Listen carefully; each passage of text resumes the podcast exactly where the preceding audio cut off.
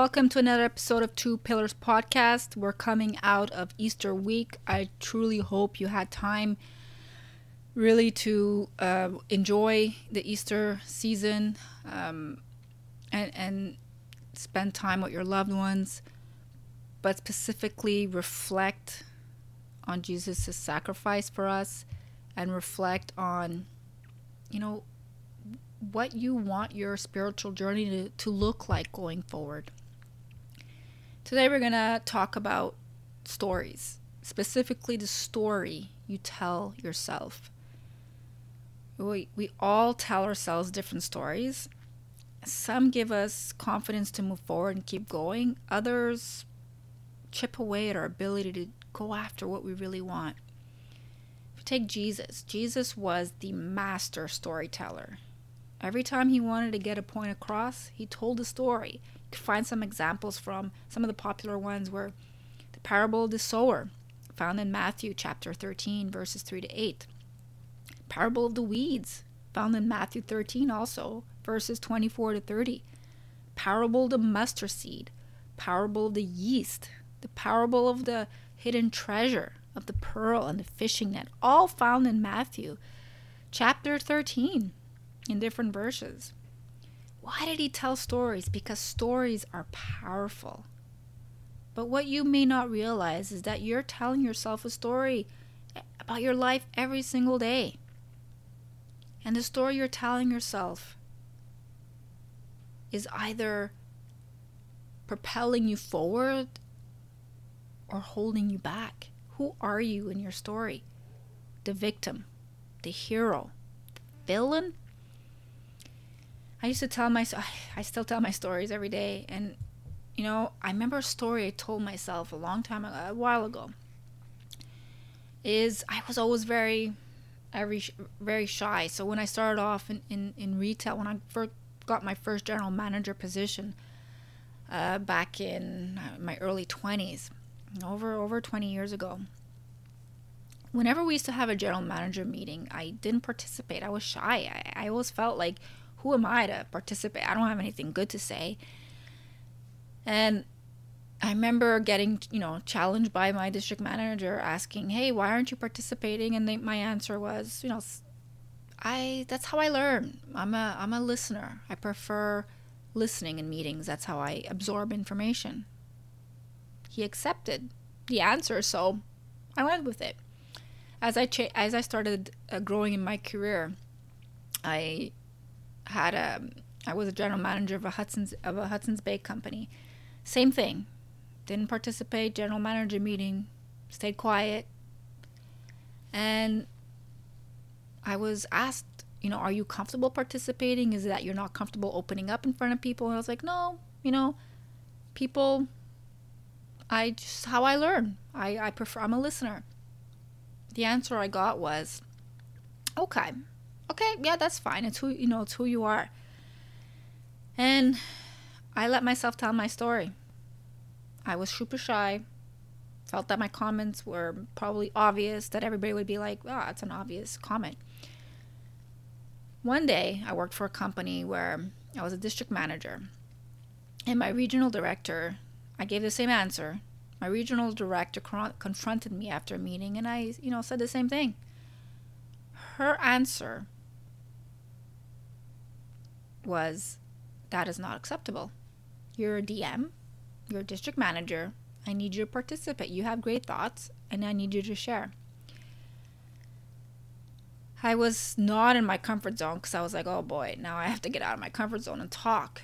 But I started telling myself a different story. I started, you know, challenging myself. Okay, one comment, and then two, and then three. Eventually, it didn't become an issue anymore because I told myself a different story. It it really was a, like a game changer and now I it is no longer out of my comfort uh, out of my comfort zone. You know, when you're faced with obstacles, when you're faced with failure or doubt, what story do you tell yourself? Commit to telling yourself a different story. I coach my youngest son on this all the time. He tends to see mistakes as failures instead of growth opportunities. And no matter how little the consequence may be, he's very hard on himself. It's not easy to retrain your mind. Joseph Campbell said, It's only when a man tames his own demons that he becomes the king of himself, if not the world. Your thoughts can be your biggest obstacle. It can put doubts on your ability to accomplish your goals. It condemns you for mistakes you made. Here's the thing your thoughts are not you. Where you are in your story today does not have to be where you end. In Jeff Goins' post, Finding the Hero Within You, in it he makes a list of the seven things that makes someone a hero. Bottom line is that anyone can be a hero. Jeff Goins says, in every good hero stories, the hero most of the time is a loser, aka nobody. But as the hero faces adversity, he or she becomes more of a hero the more we advance in the story. So, just like any good hero stories, you will be facing adversity. Let that adversity make you stronger. This struggle you are facing, let it just be a chapter in your life. What do you want your next chapter to be about? Visualize your hero character, creating a new story for yourself.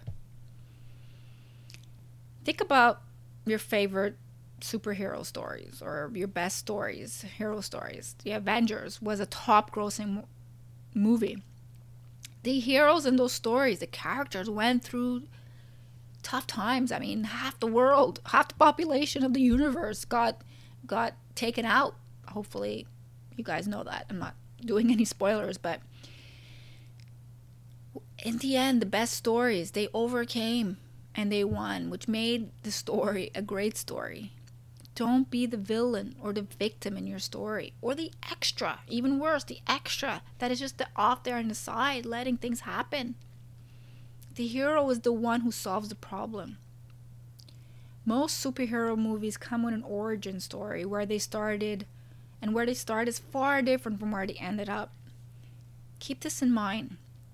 Don't let your story be written by others. Take charge of your own story and focus on the ending you want. If you are not where you want to be, you can still change this. 1 Peter chapter 5 verse 10 says, "And the God of all grace, who called you to his eternal glory in Christ, after you have suffered a little while, will himself restore you and make you strong, firm, and steadfast." Joshua 1 9 says, have I not commanded you? Be strong and courageous. Do not be afraid. Do not be discouraged. For the Lord your God will be with you wherever you go.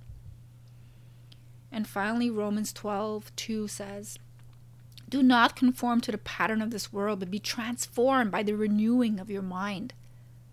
Then you will be able to test and approve what God's will is, his good, pleasing, and perfect will. What are you struggling with? Make a decision that you will get up. You will let this trial only renew and strengthen your mind. Remember, you are not alone. God is always with you. He is holding your hand and leading you towards a different path, a better path, because the chapter you just left behind made you stronger, tougher, and smarter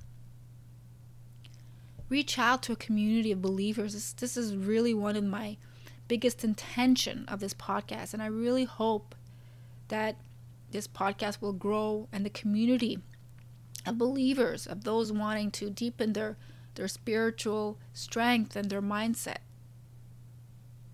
that this, this community helps you do just that. Thanks for listening to Two Pillars Podcast. If you like what you just heard, Please subscribe and leave us a positive review on iTunes. It's the best way you can support this podcast as it helps to reach other listeners. And join me next time for another episode of Two Pillars Podcast.